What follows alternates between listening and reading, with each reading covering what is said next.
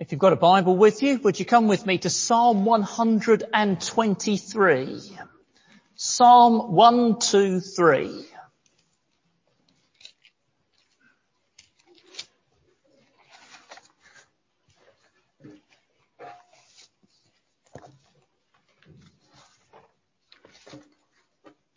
Psalm 123, I lift up my eyes to you, to you whose throne is in heaven.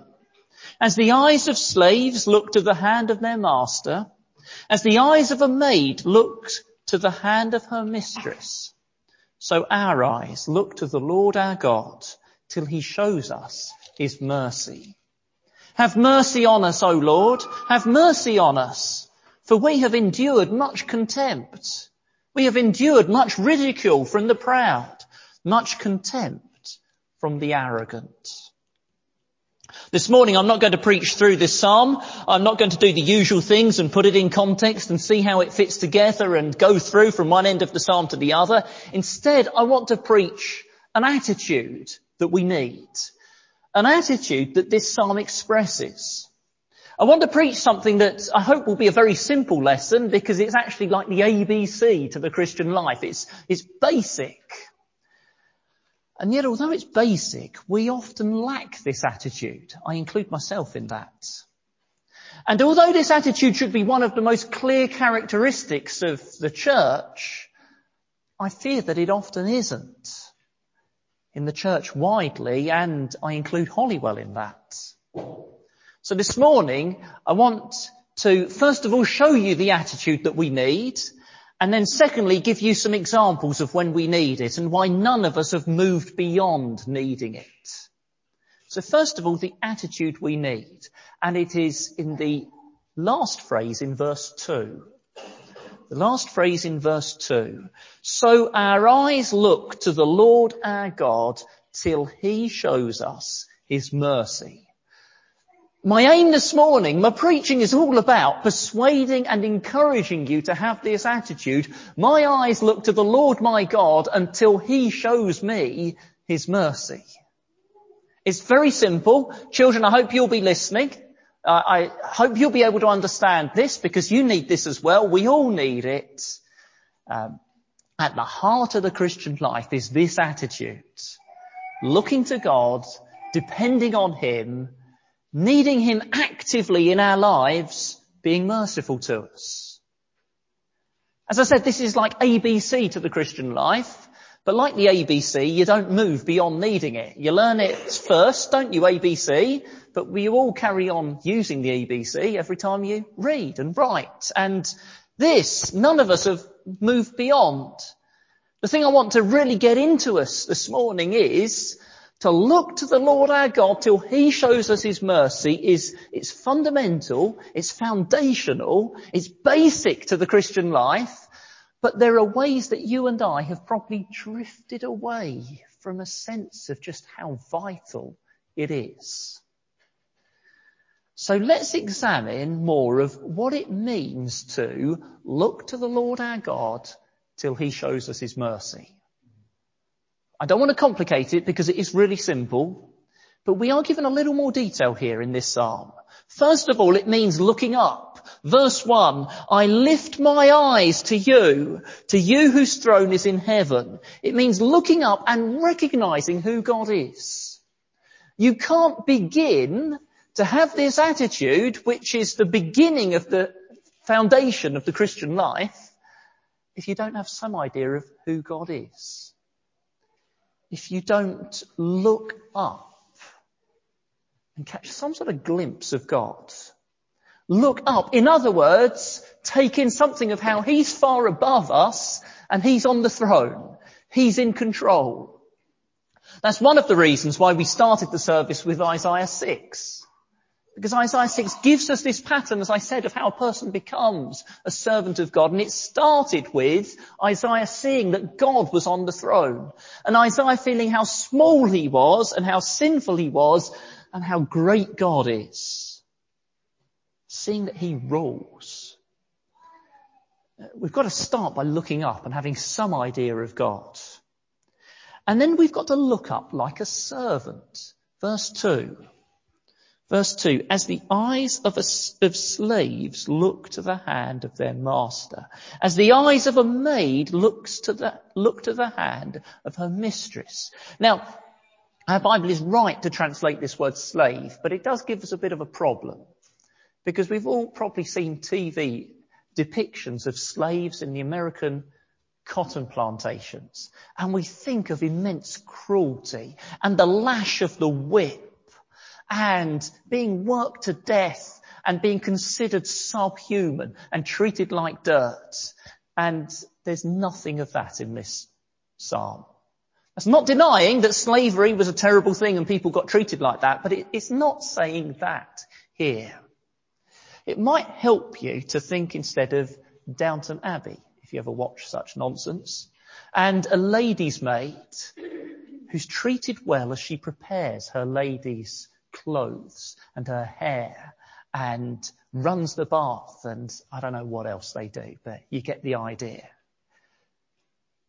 But however well treated she may be, and however much better her condition might be than the slave on the American cotton plantation, and however friendly the mistress might be, she's still the mistress and the maid is still the maid. And the maid is still totally dependent on her mistress, and the mistress is still very much in charge, has the authority over her. If you read accounts of slavery like Uncle Tom's Cabin, I know that's seen as really not on now, but it's an interesting, good book about how slaves were treated. And you find sometimes a slave had a good master. And life went well, but even for that slave, there was this danger. Life was so fragile because the good master could die. Or the good master could go bankrupt. And sometimes even a, a good master sold on the slave and he ended up in the hands of someone who, oh well, life became unbearable under, he's under someone cruel again. In other words, his life totally depended on the goodwill of the master. And that's what verse 2 is getting at. It's not saying God is some cruel slave master. It's saying we totally depend on his goodwill. We totally depend on him. He has complete authority over us. And what happens to us is in his hand. We look up. We look up like a slave to a master and so we look up to him for his mercy. See the last word in verse 2. This is the crucial word, mercy. Now, you might know that this psalm was originally written in Hebrew. And the Hebrew word here, mercy, is the name of six people at Holywell. So that may tell you what the word is. Because as far as I'm aware, there are, there's only one name that six people at Holywell have and it's the name Hannah. Now, don't spend your time now trying to work out who the six Hannahs are, okay? Because there's something better here, and it's this. Hannah means favor. It means grace. Yet it is right that it's translated mercy here, because probably the fullest translation of this would be, show us your favor in our pitiable state. Mercy means to pity someone. To have mercy on them is to pity them. And it's show us favour in our pitiable state. The basic attitude of a Christian is not, God, you ought to do this. God, I deserve this. Marching up to God, feeling pleased with ourselves or confident in ourselves is the opposite of the Christian attitude. It's, I need pity. I'm a beggar. I'm a beggar coming to you for the favour you're not under obligation to give, but I need it and I'm asking for it. I'm looking up like a slave for mercy and expecting God to take action, to take action.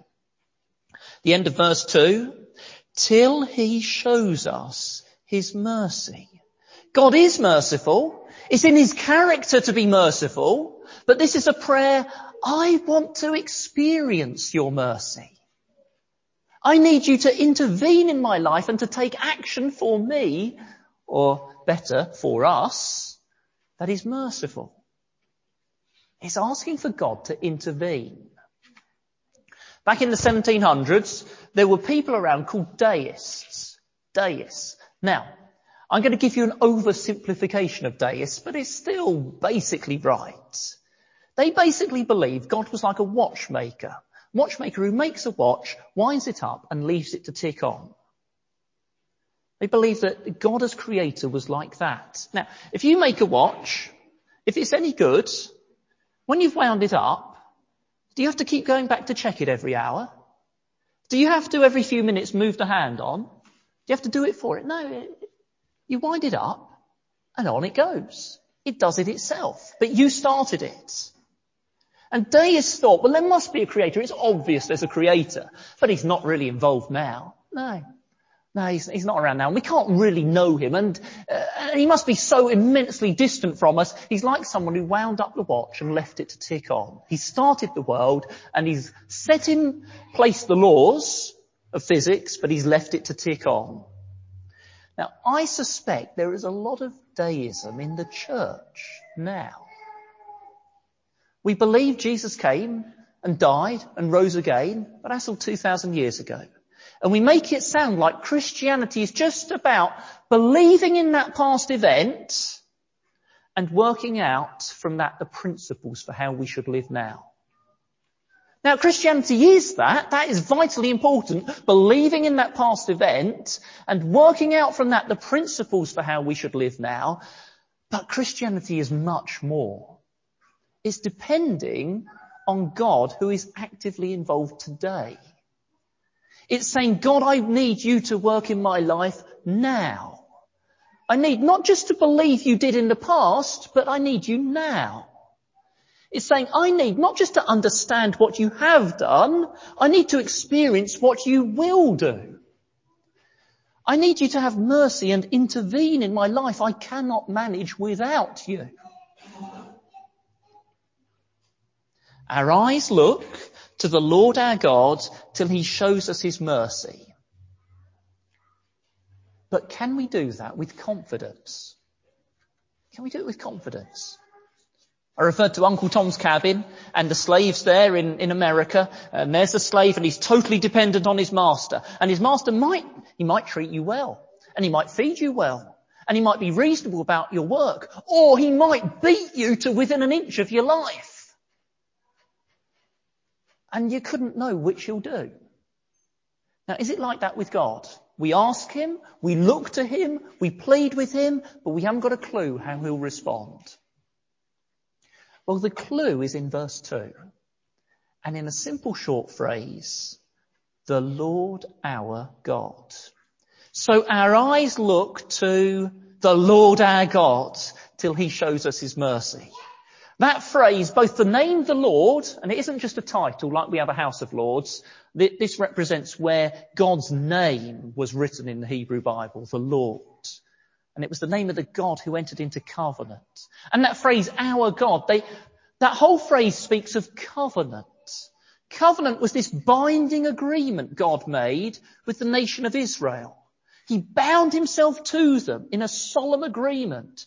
I will be your God and you will be my people.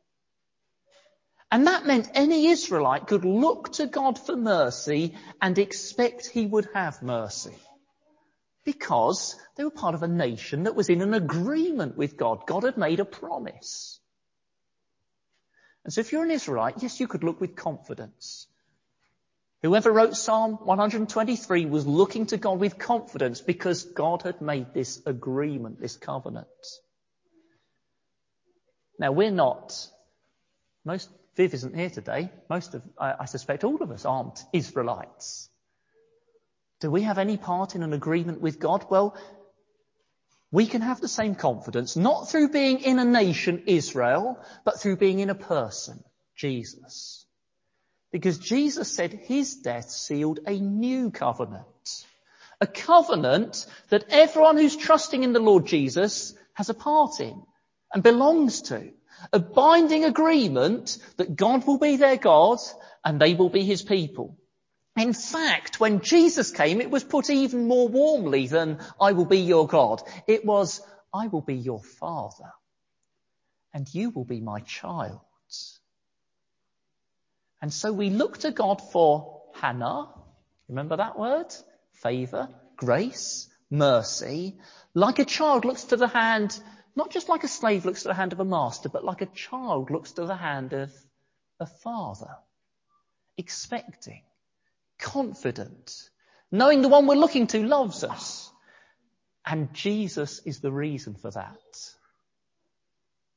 That's the updated, that's the New Testament version of, so our eyes look to the Lord our God till he shows us his mercy. Now I hope that was simple for you, because it's meant to be. It's not meant to be complicated, it's the ABC of the Christian life. Just look to God for mercy. But we need to keep being brought back to that because we haven't moved beyond needing His mercy, but we tend to drift off from realizing how much we need God's mercy. So I secondly want to give examples of when we need this. When this attitude must come into play. So, here are some examples. And the first is starting the Christian life. We start the Christian life by our eyes look to the Lord our God till He shows us His mercy. Now, I hope you won't mind me trying to show you how by telling you my own experience of this. So when I was in my mid-teens, I think I was about 16 or 17, can't remember exactly, that was a long time ago, the preaching I was hearing at church started to get to me. Uh, and I started to realize I was a sinner and that this mattered and I needed forgiveness and that this was essential. This was essential because there's such a thing as God's judgment, but also because I was wasting my life living far from God. And so I started to pray about this. And I started to try to get the right words in prayer. And I even brought those, bought those little booklets that have sinners' prayers in them that I could get the right prayer and that will persuade God. But I just didn't get anywhere. I just, it just seemed to get stuck in my praying. And I felt like I had this problem. I need faith if I'm going to pray properly, but my faith is just so weak and rubbish. I got stuck until I just cried out to God, I need you to have mercy. I just need you to have mercy. I don't even know if I used those words. The words didn't matter. It was more just that flinging myself on God for mercy. Then I began to wonder if I was a Christian. Had God had mercy on me? Had he heard that prayer? I didn't know. Until it came to the very weekend I went off to university. And I went to hear a Christian speak.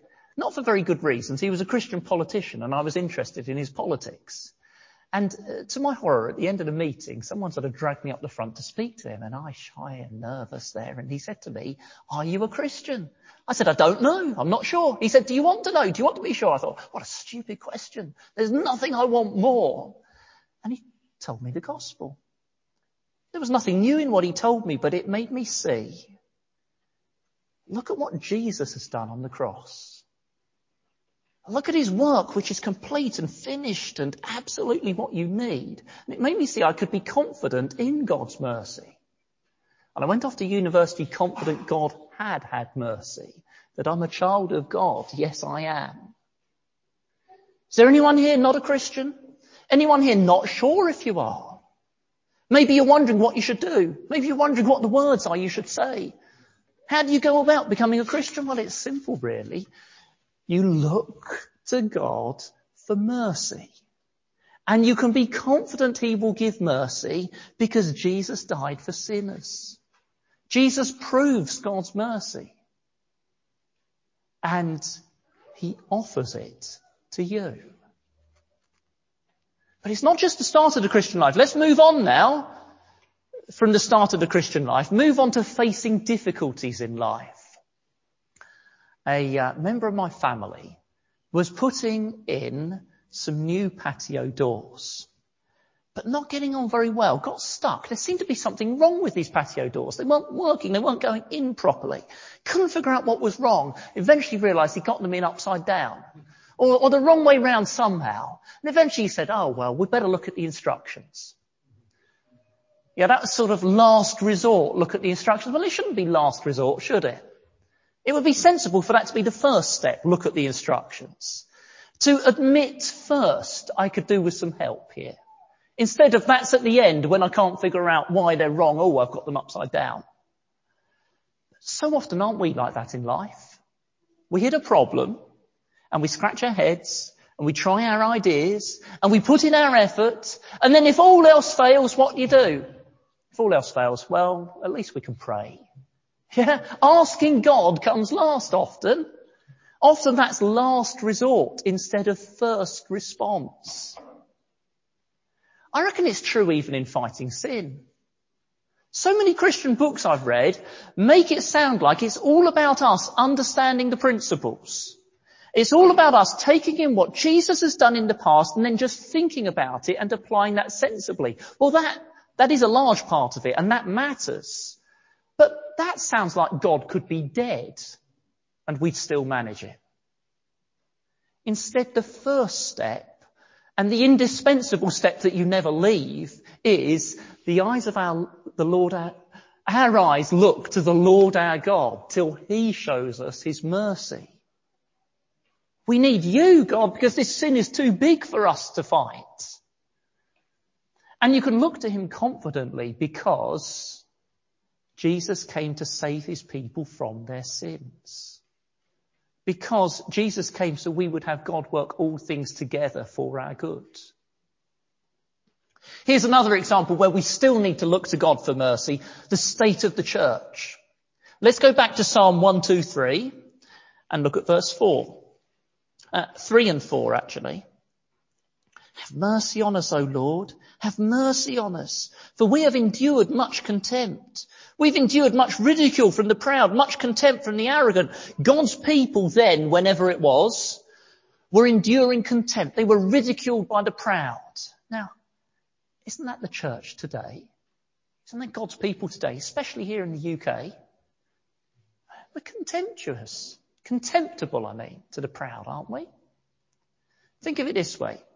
I see that Princess Meghan, I don't know, is that what she's called still? I can't keep up. Is she still the Duchess of Sussex? Anyway, you know who I mean. The one married to Harry. She's made it onto the list of the world's most influential women. That's interesting. Now, what about if there, there probably is a list of the world's most influential organizations? What would make it onto that? Twitter, Facebook, Google, um, the FBI, Communist Party of China? I'm sure you could think of plenty. The church? Would the church be on the list? No, don't be silly. What a pathetic looking organisation the church is. Weak, out of date, dying out. Isn't that what people think? Contemptible.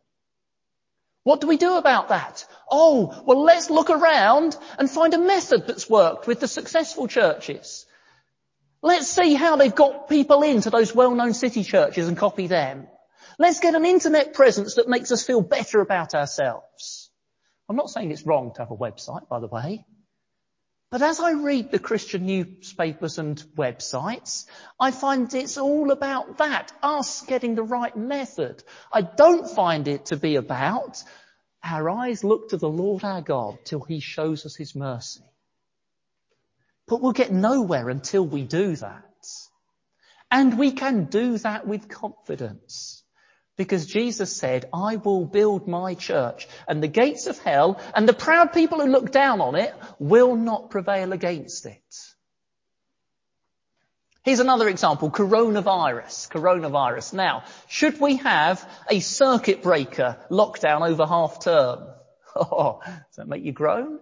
Should we follow the Great Barrington Declaration? If you don't know what that is, it's advocating we don't have any lockdowns and we loosen the restrictions. Are the three tiers the right approach? Three cheers for the three tiers, especially in Loughborough where we're in the lowest tier. Well, I don't know which, and I reckon that none of us know, even though there are some people pretend to be experts. I don't think any of us are really, are we?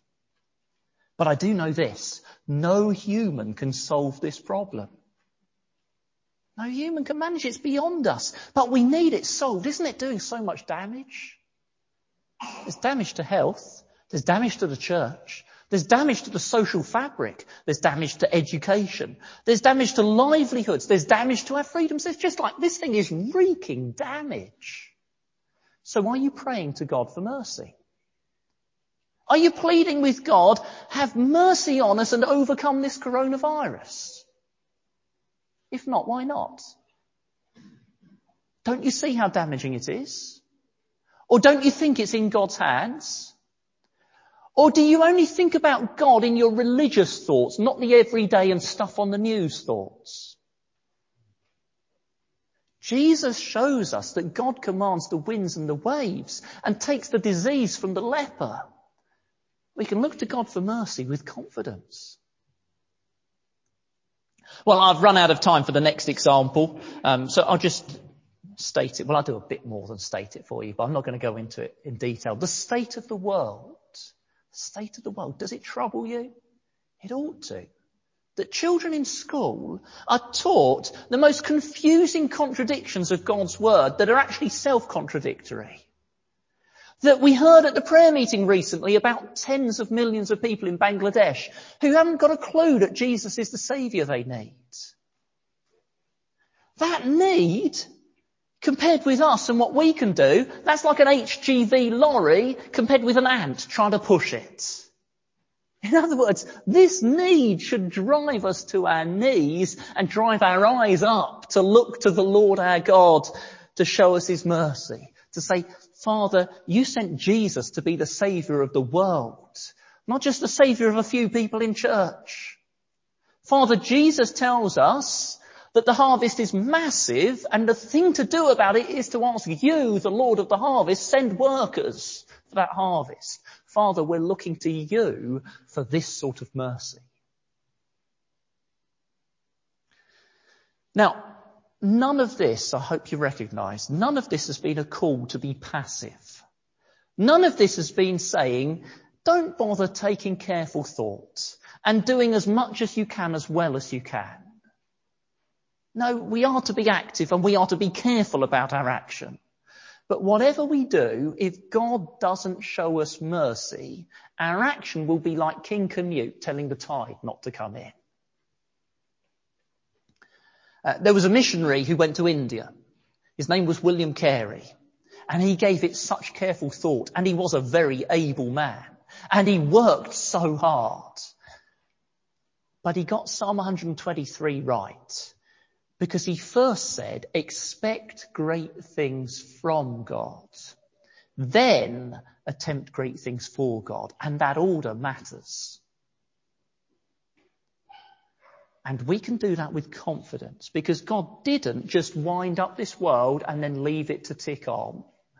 God didn't even just send his son 2,000 years ago and then just leave us to apply what he's done. God is active today. And God intervenes in this world today. And we need His action today for us. We need His Hannah. We need Him to show us His mercy. So do your eyes look to the Lord our God till He shows us His mercy. Let's pray.